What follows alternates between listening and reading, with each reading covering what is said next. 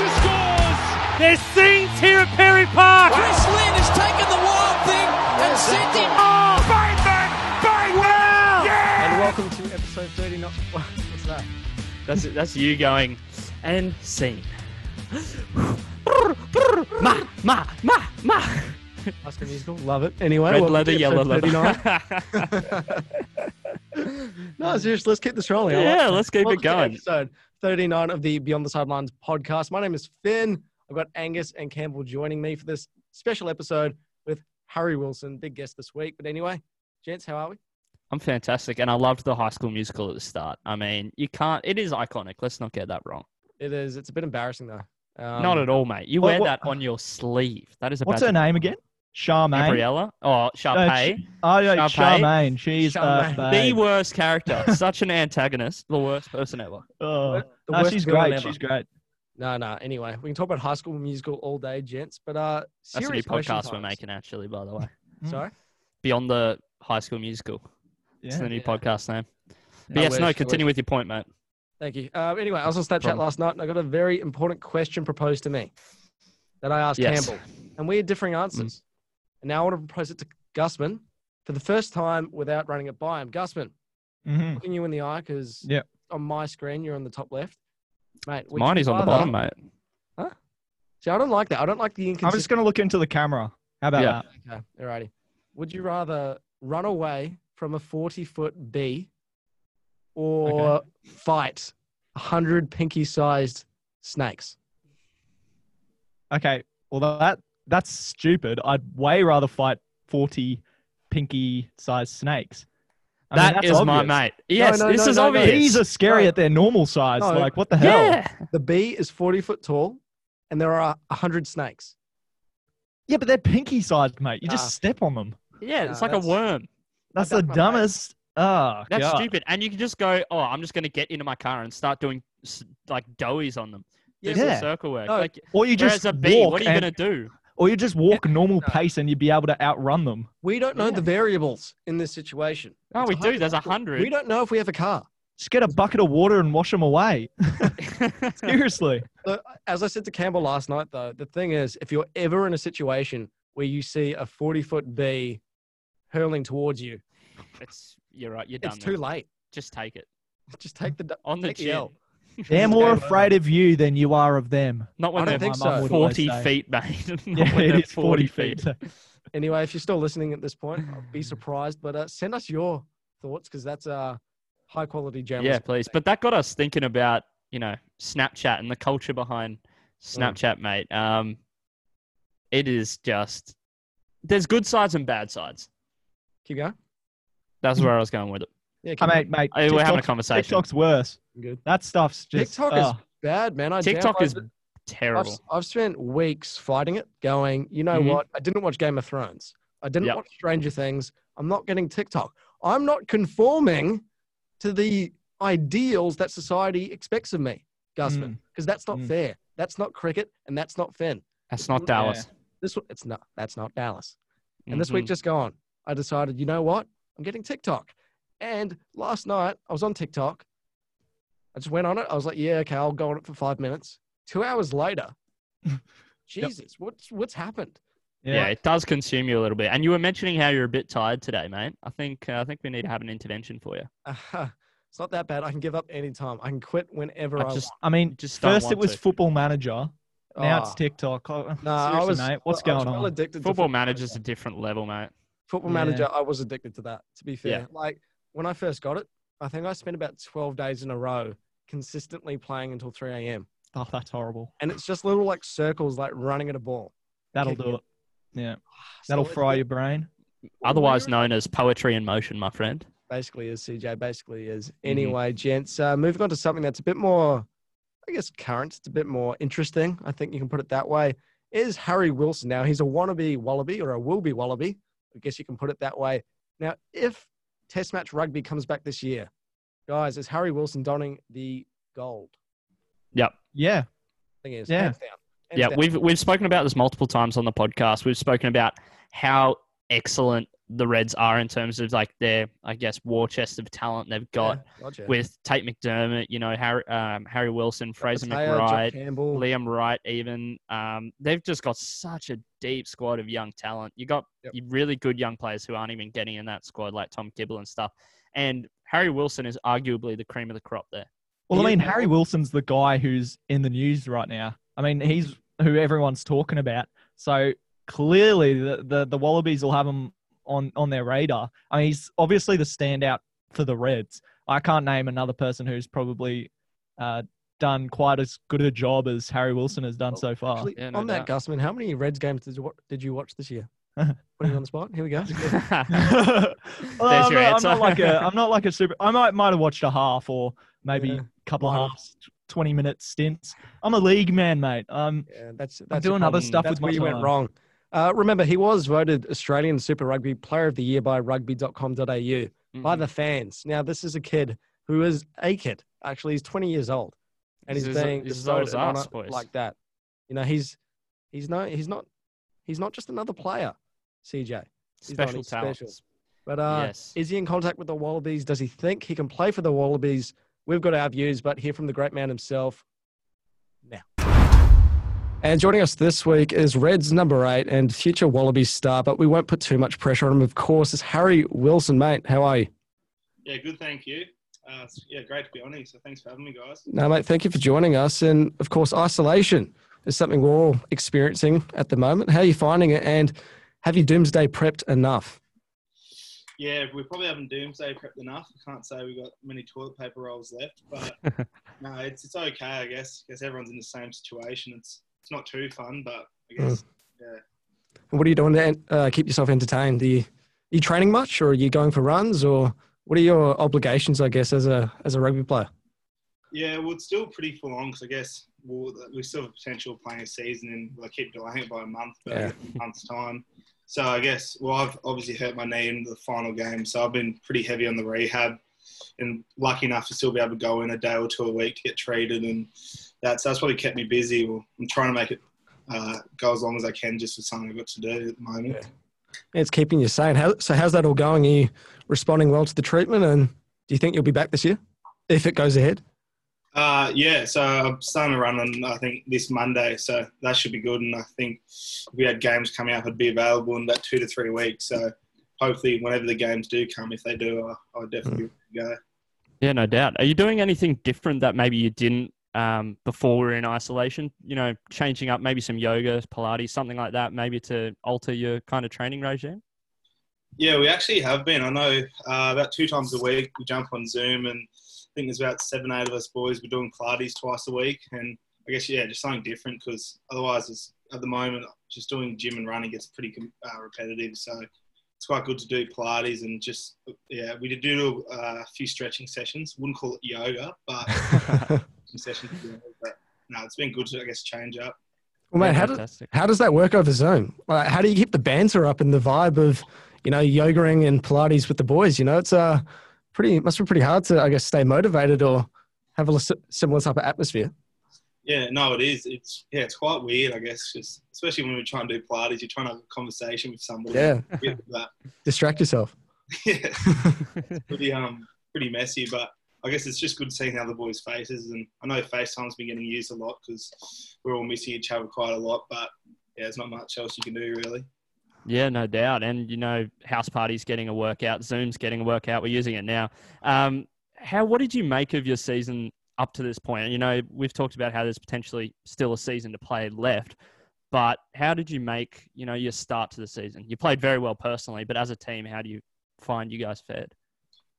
Um, yeah, it was probably quite a frustrating first seven games, and I guess this uh, stoppage of the season probably came at the worst time because Mm. I felt as if we played seven games and we probably should have won six of them, but we only won two. So I know we had a yeah we had a pretty good run, and uh, after because we hadn't had many home games and we had a few a lot of Australian conference games coming up, so we're pretty confident was to come. But yeah, it's a little bit disappointing because we played some really good footy against some of the best teams in competition, but to go down so- by under seven most of the games, yeah, uh, not many boys were too happy with it all.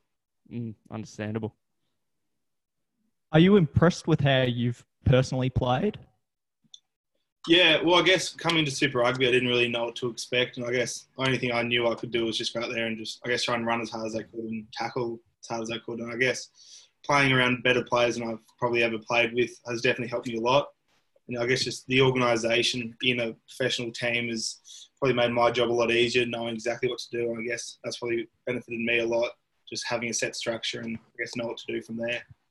And how did you find that step up from playing Premier Grade last year up to you know playing Reds, mate? How was how different was it physically, and do you think you matched it? Um, yeah, it is quite a big step up. But I guess probably one of the best things about Australian rugby now it's that it's got a pretty good transition up through I guess twenties, Prem grade, NRC. So you kind of feel I guess every level it's just that little bit harder. And yeah, I found obviously yeah playing Super Rugby, my body uh, has felt it a lot more. That's for sure. I've had to try and be a lot more professional during the week, which I guess I've never really done before. But I guess Don't, just don't say that. You're a professional, mate. Come on, stay No. humble. fake one. No, but yeah, it's just I guess a lot more to look after the body, just so you're ready to play 80 minutes the next week. And Yeah. yeah, it's a good step up, but it's definitely you could definitely feel how much I guess harder it is than the usual prem grade footy.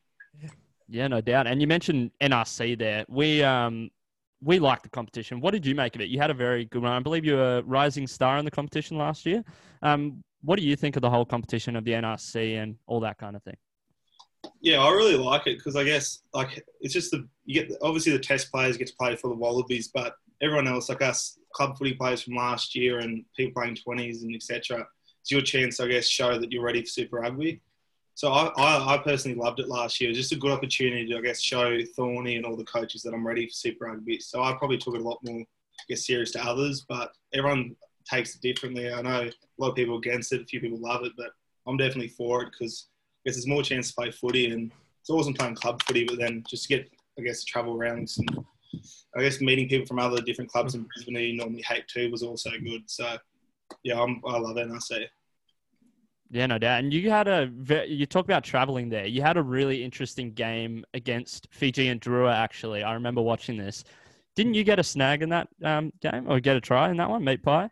Yeah, lucky enough to get an early meat pie there. Yeah, yeah, exactly. That was an interesting game. That one was about That was a really good game.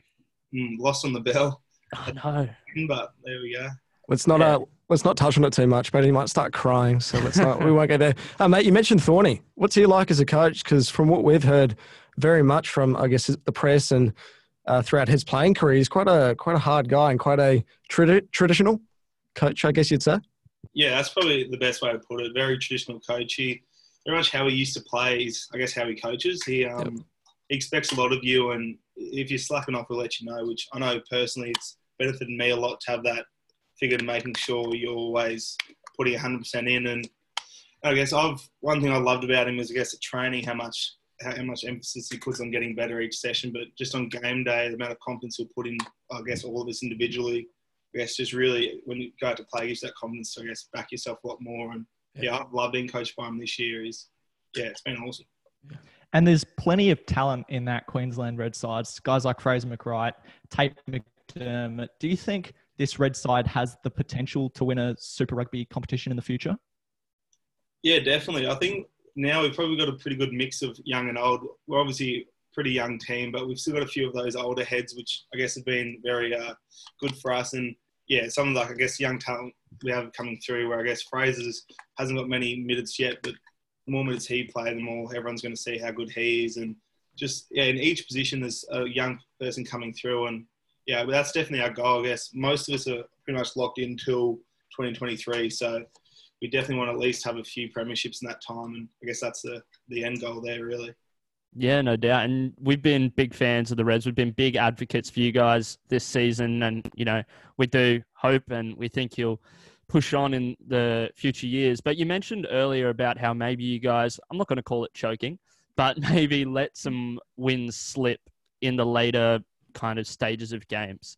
Um, do you think a blend of, you know, your older guys and your younger guys, because you guys are a very young side, do you think that helps or what kind of value do you think maybe a blend kind of gives a squad?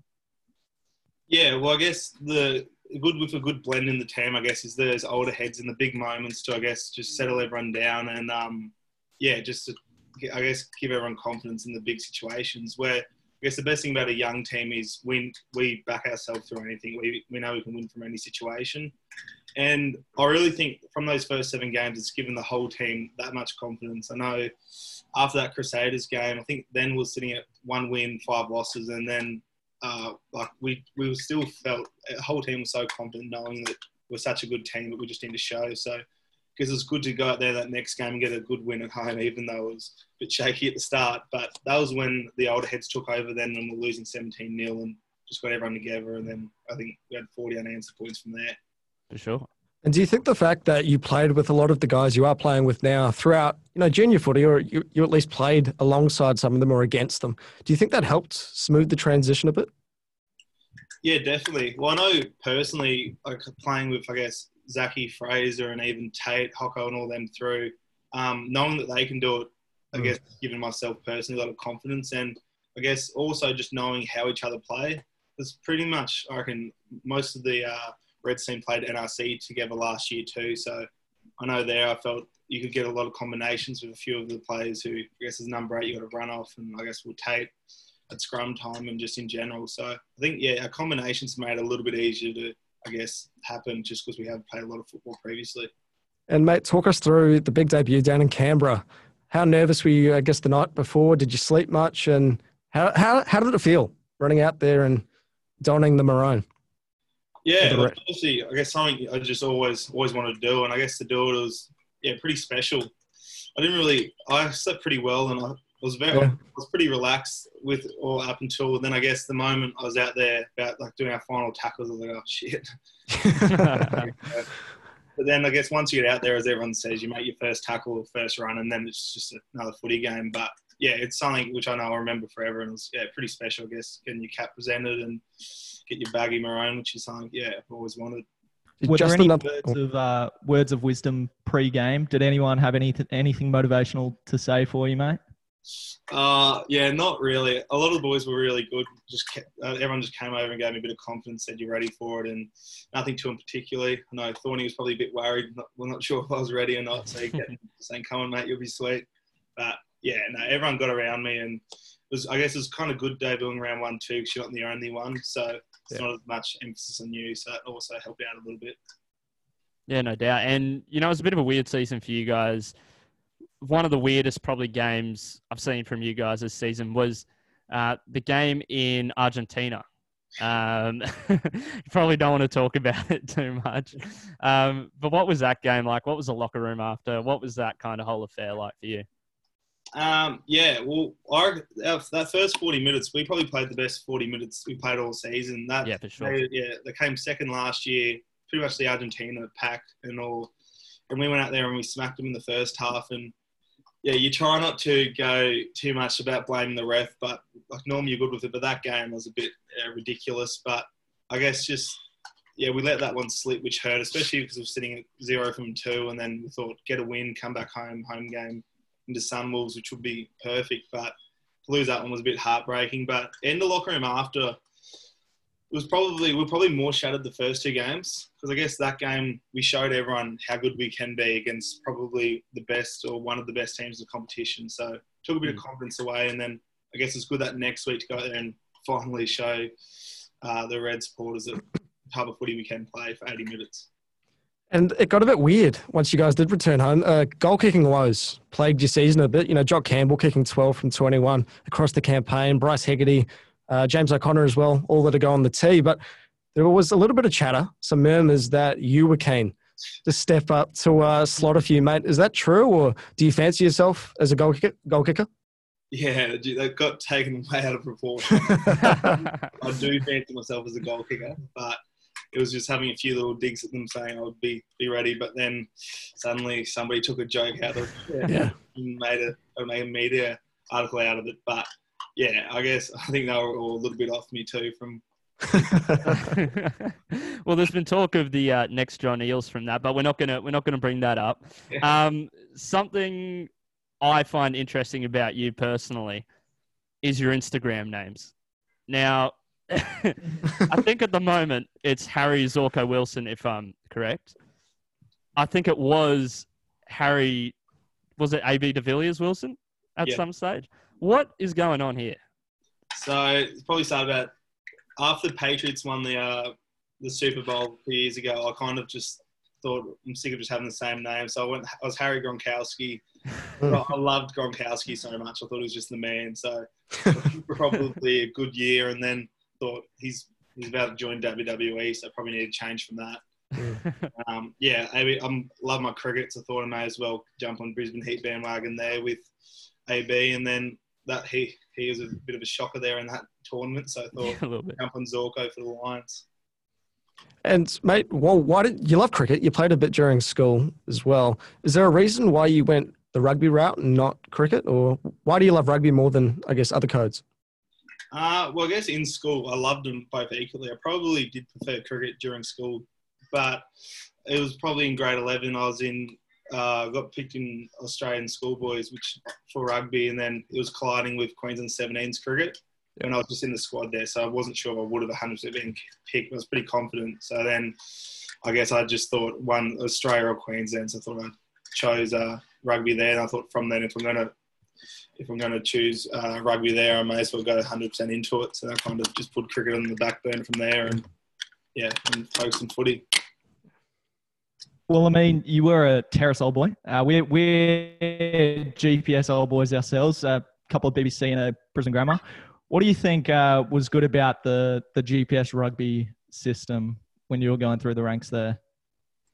Yeah, well, it's, now you look back on it, like it's so, I guess, special. I guess just how you're at school all the week before your mates, and then Mm. all everyone in your whole grade will come and watch you play on the weekend, and just I guess the rivalries, like it's like beating. Oh, I can't say lost a Greville in my final year, but like, beating like some of your rivals is um like special, and then just how come when you think back now, like it, how competitive it was when you Mm. like just it was do or die like each game and it was awesome. Some of the footy you look back on is some of those memories for life. And I was lucky enough in grade eleven to play with Zaki and Nasser, and you kind of picture yourself now. We played in school school footy together, and now I guess get the opportunity to play for Reds together. And I guess most of the team is from GPS schools, so we always get into each other around when school cricket or footy's on, and get into about who's winning. Especially Terrace won the cricket premiership this year, so Yeah. it's good. Mm. Yeah, no, see, that's something, that's a level that we never got anywhere close to. But I guess from like fourth rugby and stuff, there was a fair bit of rivalry there too, mate. Don't you worry. But um, taking it back to Super Rugby real quick, I read to bulk up in preparation for your debut, you had eight eggs a day. Did you get sick of them or did you, was it omelets every day? What was the, what was the go? Well, I'm quite a fussy eater, so Mm. probably could have been a variety of food, but if it was me being normal, I'd just be eating bacon and just butter Vegemite on toast. But so I thought I enjoyed eggs. I thought, uh, well, last year I was pretty light. So then one of the main points everyone kept saying to me was get a bit heavier. So Yep. I'd always just have four eggs in the morning and then four at night, part of my meals, and end up getting me a bit bit fatter, which was good. So build a bit. Great stuff. Now, after those few opening rounds of the Super Rugby season, there was a lot of talk that you might be a future Wallaby. What do you think you have to do um, on, on to work on your personal game to get to that stage to play for Australia? Um, yeah, I definitely think it's still quite a bit I've got to keep working on to get there. And I, I'm pretty confident in my attacking, um, my attacking game. Obviously, you've got to learn to not always push the offloads, which I've been found out a few times this year. But I guess just set piece wise, line out, uh, line out strength will get better jumper, and then I guess I probably never in the back of the scrum. I've never really been on such a dominant scrum in my life, so I guess just being because I, I didn't realise how important it was to control the ball at the back of the scrum, which I learned from JP Smith screaming in my face when I stuffed up. So I guess that's been one of the big things of um, uh, having to work on because it's so important for the team. So I know just set piece wise and then defensively, there's a lot of areas there I can improve on with just trying to be more dominant. But definitely set piece wise would be my big one. And has Dave Rennie or anyone from Rugby Australia contacted you about what you need to work on or about how close you are to making your Wallabies debut? Yeah, oh, they've talked to me about yeah a few little work on, so Yeah. kind of good at this period. They just I guess to get fitter in this because obviously you can't play any footy at the moment, so Yeah. they're just saying use this period now to get fitter and faster and stronger, really. So Yeah. that's a good little bit of motivation there to yeah to improve, I guess. to get there. And mate, only seven Super Rugby games. It's not a lot, but again, they are talking about you, putting a lot of pressure on you at the moment about you becoming a great, really, or about you making your debut this year. Do you think you're you're ready, or are you up to the task of playing for the Wallabies? Yeah, oh, I, yeah, I don't really feel that pressure at all. I guess you read the odd article, which is nice, but Mm. I guess that doesn't really matter to me much at all. And I, I do believe I'm ready. I'd, I'd back myself in any situation, really. So I know if I got the opportunity, I'd be ready for it, and I'd try and take it with both hands. But if it's if I have to wait a little bit longer, um, I'm very happy to do that and just keep on, I guess, working my craft and just get better until I get to the point where I have to be picked. Yeah, that's great stuff. But there are a lot of people singing your praises, uh, namely uh, Brad Thorne. He called you uh, special while remaining cautious, of course. And Scott Robertson, uh, Razor, the uh, Crusaders coach, also said that you were quite a special player as well. How does that make you feel? You know, they are two very, very good All Blacks of years gone by. Mate, how does that make you feel? Yeah, I guess hearing it from those two, that kind of, I guess it just, it made me feel, I guess, pretty good. Just Yeah. the, the first seven games, it's obviously uh, impacted them to, I guess, rate me a bit more as a footballer. And I guess it's kind of just gives me more motivation to, I guess, just to keep working harder because I know Thorny won't be giving out compliments unless he like means them. So Yeah. it's taken a few years to, I guess, earn that from him. So I'll keep working hard to hopefully get a few more in the future. Uh, definitely. So, is the dream to make it to the next World Cup? Is that what you've got your eyes uh, set on at this stage? Yeah, definitely. That's um, yeah. I guess that's as a kid, that's all you want to do. You want to win World Cup for Wallabies, Bledisloes, and all that. So I guess that's definitely I've set my sight on. I want to want to play in that World Cup, and I want to win a World Cup for Australia. So I know that's a long way away, and I've got a lot of things to do to even get an opportunity to be there. But that's definitely, I guess, you have your short goal, and that's definitely yeah, my long goal at the moment. Well, let's see. It's a, it's a bit of a waiting game at the moment, mate. Unfortunately, we don't know when rugby is going to be back. And I guess, oh, actually, one more question, mate. Uh, what did you learn uh, coming through the junior Wallaby system about yourself as a player? And, um, you know, and how could you take that into the senior team? I guess those lessons learned. Um, I well, I, one of my big things I found from junior Wallabies, I've probably never enjoyed playing rugby as much as I did there. Like the amount, it probably showed me how much I love playing rugby. Just around hmm. my age, who just yeah, and just had the best time of my life there. And I guess playing against that was the first time I'd ever really played all schoolboys, but you kind of just versus New Zealand there. So it was Yeah. kind of awesome versus Italy, France.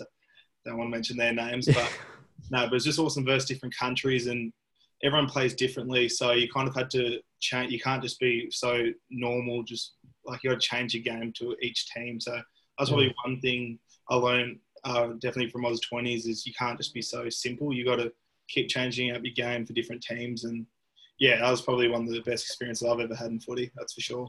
And mate, you don't want to mention them, so I won't mention them directly. Um, but the World Cup, so close. The Under 20s World Cup last year in Argentina. Uh, what was that experience like for you, mate? Because let's face it, Australian rugby at the moment is not expected to go that far in a rugby competition, Rugby World Cup competition. But you guys defied the odds and so nearly got there. So how proud were you to be part of that team?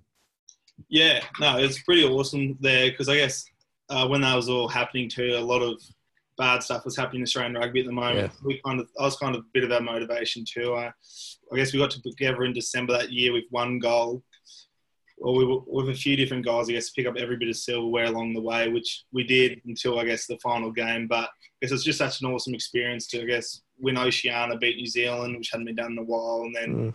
get to the grand final over in Argentina was yeah such a special experience and to lose by I think one point will always to stay with Um, me but will definitely use as motivation in the future that's for sure I tell you what, I reckon. Think positively. Uh, prefer to lo- prefer to lose that one than a uh, senior tournament in the future. But let's see how that plays out, mate. So much uncertainty surrounding rugby at the moment. We don't know when you'll be back. You don't know when you'll be back. But uh, whenever whenever you do return, uh, let's hope you keep working hard, keep performing, and let's see you on a gold jumper in the not too distant future. Harry, thank you for joining us, mate. Appreciate it. thank you guys cheers And what a great interview that was with Harry Wilson. I like that entrance. Don't do that again. Anyway, Get uh, rid of the spin. Get No. rid of the spin. Get rid of the spin. Get rid of. You know what I'm talking about. Yeah, I get it. Now, what was your uh, favorite part of that interview, guys? Because he said some pretty cool stuff. I think what stood out for me was the fact that he's in contact with Rugby Australia and Dave Rennie. Mm. They're telling him, "Hey, these are your work ons. Go work on them." But what do you guys think? Yeah, I mean that's very promising for him as a player. I mean that's what you want. I mean, if I got a call from Dave Rennie tomorrow, I'd follow him into the Why? to the edge of the world. Why would Dave Rennie be calling you? Hey, mate, let's you never know. the truth get in the way of a good story. Maybe he's alright? looking for an apartment buddy. Maybe he's trying to, uh, yeah, Maybe yeah, he's find, find for some new mates. That's, an undersized, underdeveloped halfback slash hooker that you know can't really play footy that well and breaks his collarbone every time he plays. So prodigy. There you who go. knows what the it that way. Wallabies' new look is? Anyway, best of luck to Harry Wilson, of course, when he does next take the field. Unfortunately, we don't know, and nobody knows when that'll next be. But hopefully by 2027, rugby will be back in action. I think there's a good chance that that's the case. come on, seriously. I'm leaning towards that. Of course, it's not. Honestly, 2027. of course it's not. I think we You're rounded up to 2030. Yeah, I that's think we'll safe be back until then. That's a safe number. Now, the reason Yeah. I mentioned 2027 is because that'll be the year of well, another installment of the Rugby World Cup. Of course, we have we had Japan last year. Did you guys hear about Japan? I told you about. Oh, Oh, it'll be tough God. to top that. Japan, It probably one of the. to- Yeah, it was. Uh, it was pretty cool. Like the trains, just the whole culture over there. It's Uh, we get it. You I'm there. sick of you, mate. I am sick of you. It took you a while to catch on to that one, Gusman. Not gonna lie to you. exactly. You've, you're feeding me here, Gusman. You're Yeah. absolutely fe- feeding He me. goes, "Oh, did I tell you about it?" And you're like, "Oh, it looked amazing. I wish I was there." And then Finn can just go, "Well, I Yeah. was." I never said I wish I was there. I just said it was a great World Cup. It was. Finn was there Oh for. Yeah, right.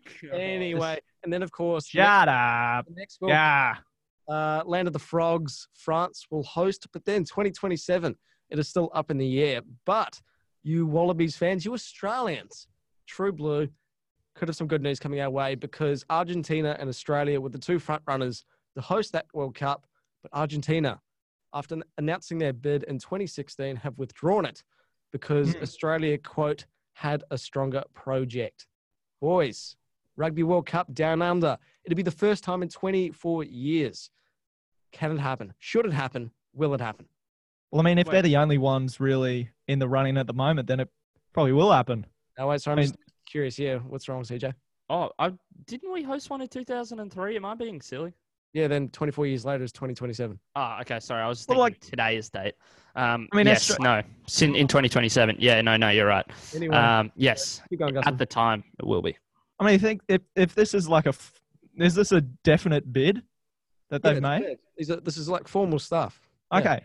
Well, yeah. Then I I suggested it'll it'll probably go to Australia, honestly, because they Let's were hope one of the biggest. They're well, they're probably what top four, I guess. Uh, Rugby nations in the world. nations Rugby in the world. So I'd say now why they're probably- why are you picking Argentina over Australia?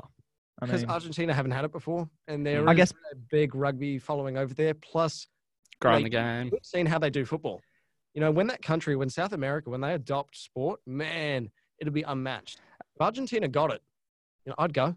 I'd- Imagine it at like River Plate Stadium, Rugby Wo- Mate. World Cup Grand Final. Like, it would go off. Exactly. It'd be absolutely incredible. I mean, you also look at New Zealand, uh, cross Tasman counterparts.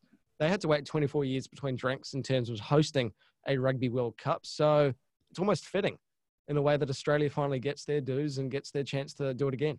well, I mean, you saw we saw the cricket World Cup, uh, I believe the One Day Cup in 2015. Um, Australia and New Zealand shared it. Would that be a good idea, maybe, for Australia and New Zealand to share the Rugby World Cup? Who has the final though? That's a problem. don't- Well, it, oh, yeah, I don't know. Australia- Australia, MCG.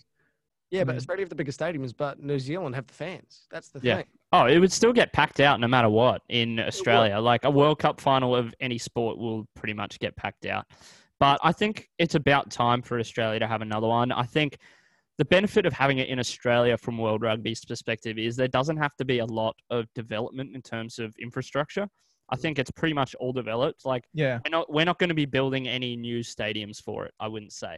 I think. Like, yeah, we really need all of our major cities Yeah. have big stadiums, so we don't That really was need to. probably the main problem with Argentina, whether their stadiums were up Oh, to the got- standard. They've got They big stadiums, football mate. stadiums. man. Yeah, huge. is there like I don't know enough about it, but would Argentina have the funding required to pay for all this stuff?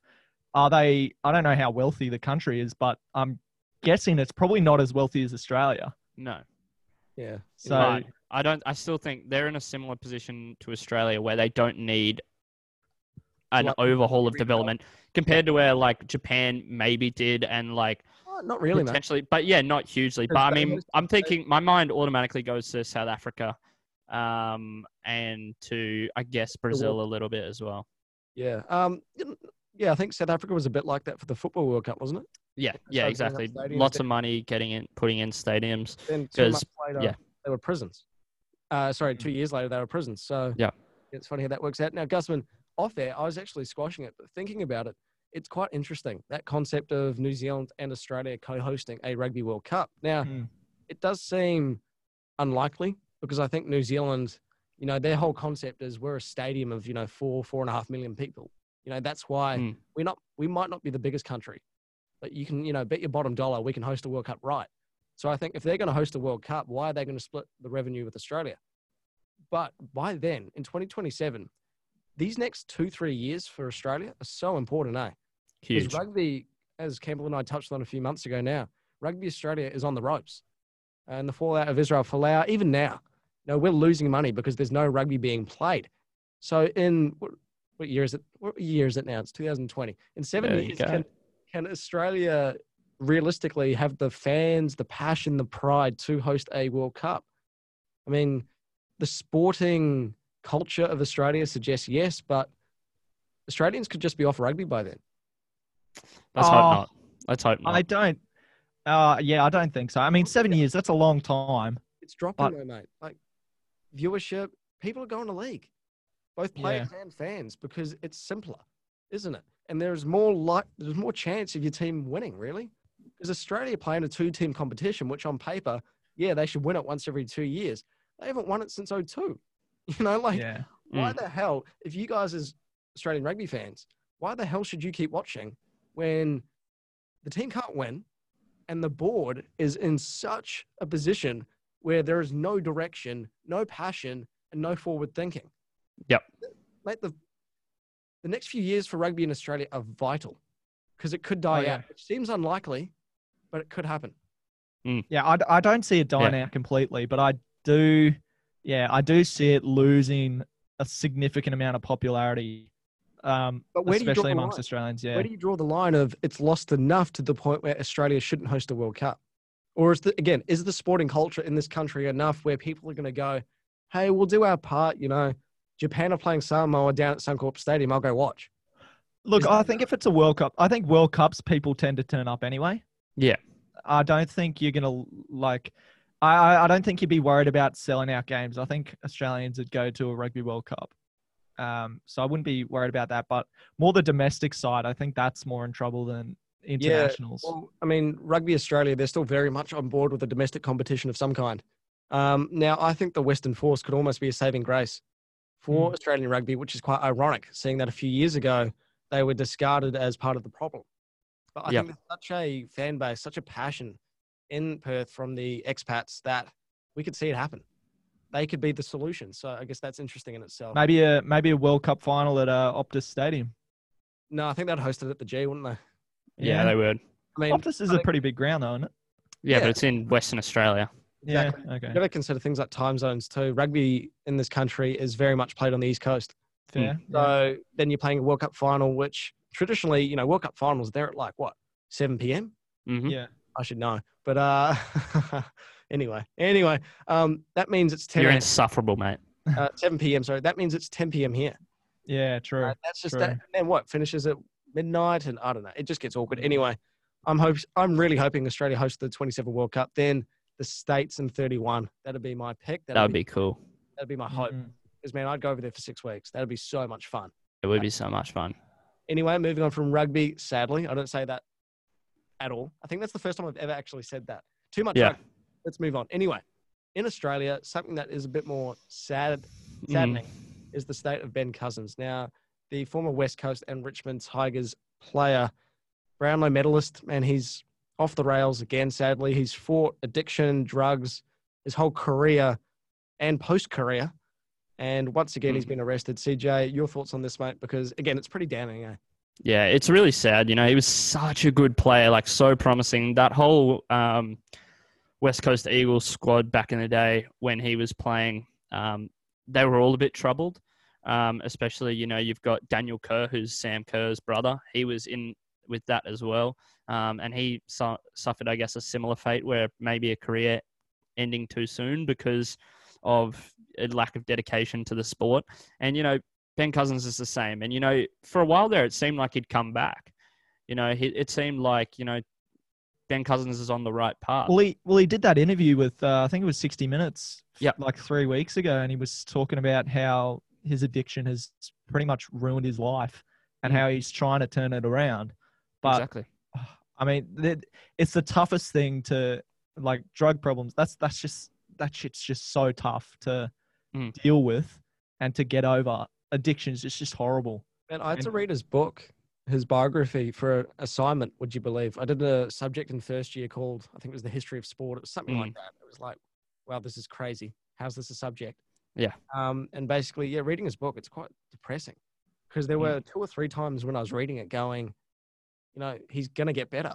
You know, like you kind of just forget about what's actually happened since, and you go, this guy looks like he's over the mend, Mm. and yeah, then he just falls into a ditch and it was quite sad because he talks a lot about um, how everyone's doing it, how he had to do it to cope with you know things like anxiety and the pressures of being a footballer, especially playing for the Eagles, man. Yeah, star footballer for the Eagles. Like Just- especially as at a stage when Freo was still quite young, and mainly the Eagles were very much WA's team.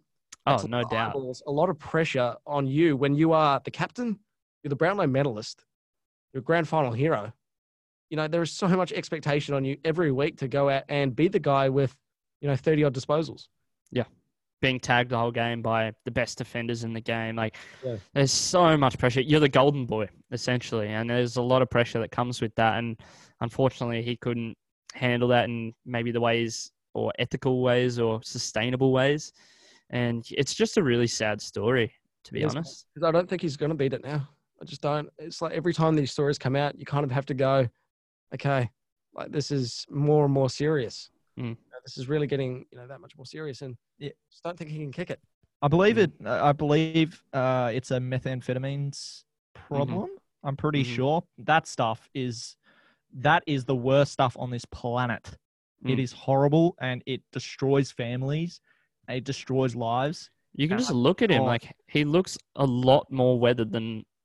uh, he just looks He defeated. look he he looks like he's aged 30 years in the Mm. space of five. Yeah. That that stuff just ruins your life. And um I just you just hope that uh, like we could do more, you know, as a society to stop this sort of stuff happening Yeah. because god, it's horrible. It's You wish- horrible. You hope so, mate. But hopefully Ben does get his life back together. Let's put it Let's that hope way, so. bluntly, because he was a good footballer. But Very good obviously, we need to see him back on track. Uh, if you are dealing with addiction or that type of thing, make sure you reach out to Beyond Blue or Yep. Some other addiction help helplines, of course. Speak to your mates and uh, go get help because no one should have to go through that alone, first and foremost. But um, yeah, let's let's beat it anyway. Ben Cousins, sad stuff. Anyway, gents, what was the other thing we are going to chat about? I'm blanking. Uh, we're going to mention maybe Lockie Hunter. I mean, I don't like to talk about it as a doggies fan, but um, last week he got caught up in potentially the most NRL kind of fiasco that is possible. He got a drink driving charge where Bailey Smith, who has the best flow in the game, um, had to pick him up. So Yeah. Well, it wasn't a good week for the AFL. Was Wasn't. not a good week at all. They lost. Uh, there, were- there were two two star player, or not stars, but one star player and a another player who got involved in, in drink driving incidents. I think it was a Lockie Hunter. Lockie Hunter from the Dogs Yeah. Lockie Hunter.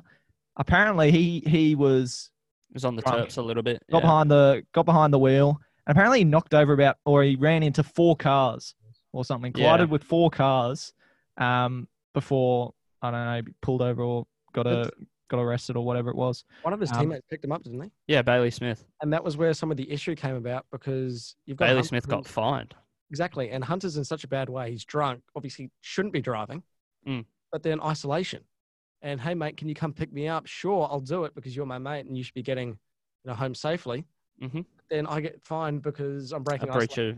I No. doubt Bailey would have paid it. I, I think Lockie would have paid it, but it was a Mm. team fine um, for breaking team fine. code. Okay, yeah, it was. Yeah, it was a team fine for breaking. Um, I believe for breaking team policy regarding That's how isolation. team fines tend to work, actually. Yeah. Team But I mean, Mm. he's um he's a part of that doggies uh, leadership group as well. So he is vice captain, so Yeah, I got, think uh, he's he- potentially stripped. Or he yeah, has been stripped of it. oh, I assume he probably would be. You can't have your Mm. vice captain going out and drink driving. Uh, that's Uh, who I want. A captain, my captain. Yeah. It's real. follow you to the four corners of the earth. Actually, there's one more thing I did want to chat about too, boys. Of course, Friday morning, the NFL draft has started. We are sadly recording this on a Thursday evening, so we can't comment on the, well, no doubt Joe Burrow being selected number one. Mm. But uh, the big news coming out of the NFL that we can comment on is the Patriots trading a retired player in Rob Mm. Gronkowski for and a a seventh. and a seventh for a fourth round pick. Now, is this Bill Belichick the mastermind, or is this Gronk going, I want to play with Brady, and I'm only going to play with Brady? Trade me or don't get anything. Probably Yeah, a I bit thi- of both. I think they've kind of masterminded this a little bit from the um, a little bit for both parties. I mean, I think the Pats have done an excellent job getting a fourth round pick for a retired player. Um, I think that's incredible. I think also Tampa Bay have done a great job of, you know, really solidifying that team and becoming a title threat Hmm. in a matter of weeks. Um, I think it probably would have been in the contract negotiations um, when Tom Brady was kind of feeling out teams like, hey, I can get Gronk. What I have heard from NFL Network um, that Gronk, because he obviously took a year off, um, he's basically feeling rejuvenated and a year off because he did have a lot of back injuries and neck injuries. That's why he slid in the draft uh, when he was selected. Um, so he did have a few issues with his back and neck, and apparently that year off has just made him completely revived. Apparently, he just feels a lot better in his own skin. Um, and going down to Tampa, you moved down to Florida. You've played for ten years in the cold of Massachusetts. You want to go down to sunny Florida and have a good time with your old mate TB12 Win a couple of rings, maybe. and a couple more. Jesus, Yeah, can't have any more. just share them around. Be Exactly. nice. No, but this is kind of funny because again, I was trying to flex it before. I am a Patriots fan, so I'm a Mhm. little bit cut. But what I am enjoying, Such a bandwagon. You're a Tampa Bay fan now. Such a bandwagon. go the Tampa Bay Buccaneers. What is it? Tampa. Yep. Tampa. Tampa. Yeah, Tampa. Ah, Tampa. Right. Anyway, um, what I am f- finding quite funny out of this is Julian Edelman mainly. Um, all these memes that are coming out of this now. Why doesn't he want me? Exactly. Why you don't want me, man? Now, for those listening slash watching who aren't familiar with the NFL and or the Patriots, uh, Julian Edelman is basically Tom Brady's best friend. Uh, he's the guy Tom Brady throws to the most, and he's been there through thick and thin. They've won, I want to say, three rings together. Mm. So they're very successful. And Rob Gronkowski was another player who was vital in that in that same in group. that time period. But basically, now both Tom Brady, the GOAT, and Gronkowski are in Tampa Bay, Mm. leaving Edelman by him, well, all by his lonesome. with his father-in-law. With his father-in-law, who is Bill Be- Belichick. So Actually, yeah, you're kidding. uh, No. Wait. yeah, Julian Bill Belichick- Edelman's father-in-law is Bill Belichick. Yep. Whoa. Julian Edelman married Bill Belichick's daughter. Jesus. Does she look like Bill Belichick? Let's hope not. God. For Julian Edelman's sake. He's just trying to Oh. really like suck up to Bill A. He's like, Oh, uh, definitely. Pretty stuff. Oh, oh, yeah. no, that's God. that's funny. But no, all these memes that are coming out about like, yeah, why don't he? Why doesn't he want me, man? You know, Edelman to uh, Brady and him just basically going loony. I'm finding Yeah. it funny, but still, this draft is going to be huge. We can comment on it in depth next week, and also, if you haven't already, check out CJ's mock draft. Compare it to the actual draft. And see how many he got right. Personally, oh, Let's hope. I reckon he's going to get about 29 out of 32. But I'd I'm- be very happy with that. yeah, I mean, I'm, just, I'm pretty happy with it actually. I'm obviously I'm happy That's with just it. My opinion. I've got to be happy with it, but I don't know. I feel like I'm pretty I'm pretty on the money here. Yeah. I mean, I'll I'll be made to look like an idiot when Oh, well, half of these teams because we didn't do trades for this one, so a lot I can almost guarantee you the Seahawks will trade out of the first round. exactly. I do think again we spoke about it briefly in the ET, but I do think that fourth pick is vital. I Mm. think the Chargers could trade up, and if they sit, then they're kind of going, okay, we're hoping that you know we're just going to basically wait and see how our quarterback is. I Mm. don't think they. I don't think you want to make the decision on who your franchise quarterback is on the decision of the Miami Dolphins, and going, yeah, we'll have the leftovers. It seems Yeah. a bit silly. Anyway, all this has happened by now, so it's after the fact. we'll Anyway. be knowing more stuff now. So, um, but yeah, yeah. go compare my mock draft. Go listen to it if you haven't already. Mm. Um, Yeah. yeah, it's a good of time. course, if you want to hear more sport, of course, maybe stuff that's closer to home, such as the NRL. Gusman's, look, he's kept quiet today. He's done well. He wanted to speak about the NRL, but obviously, if you've listened to our last two episodes, it's basically been a lot of the same and a lot of Mhm. debate, a lot of venting, a lot of passion. Now, Mm. uh, Gusman, he'll be sharing a lot of stuff on the socials in the coming days as obviously the NRL continues to make these decisions. Now, the news that has come out this week is that the NRL is definitely starting on May 28th. what's that? Hang What's quiet, that? Hang quiet. Hang quiet. I think you should do an ET on that, pal. I think you should do an ET on the NRL and the situation that it's in at the moment. But it's interesting because, Mm. to its credit, it's the only sport that is trying to make a genuine effort at coming back. Uh, will other sports follow in due course? I guess we'll have to wait and see. Speaking of other sports, if you want to hear all about them too, or as much as we can at the moment, check us out on our, our social medias. Uh, Instagram is at beyond the sideline at underscore beyond the sidelines underscore, and Facebook is at beyond the sidelines. It's pretty simple, really, not too difficult. Anything else you want to add, gents? Nah, let's get out of here. No. Yeah, I'm done. I'm, I'm actually having quite a good time. So, um, what are I you up thought you had a headache 30 minutes ago. I was just really tired. Now I'm really Mm. upbeat. I'm feeling kind of good.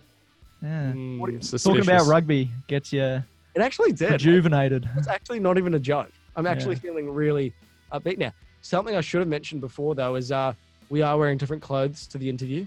Campbell's Not me.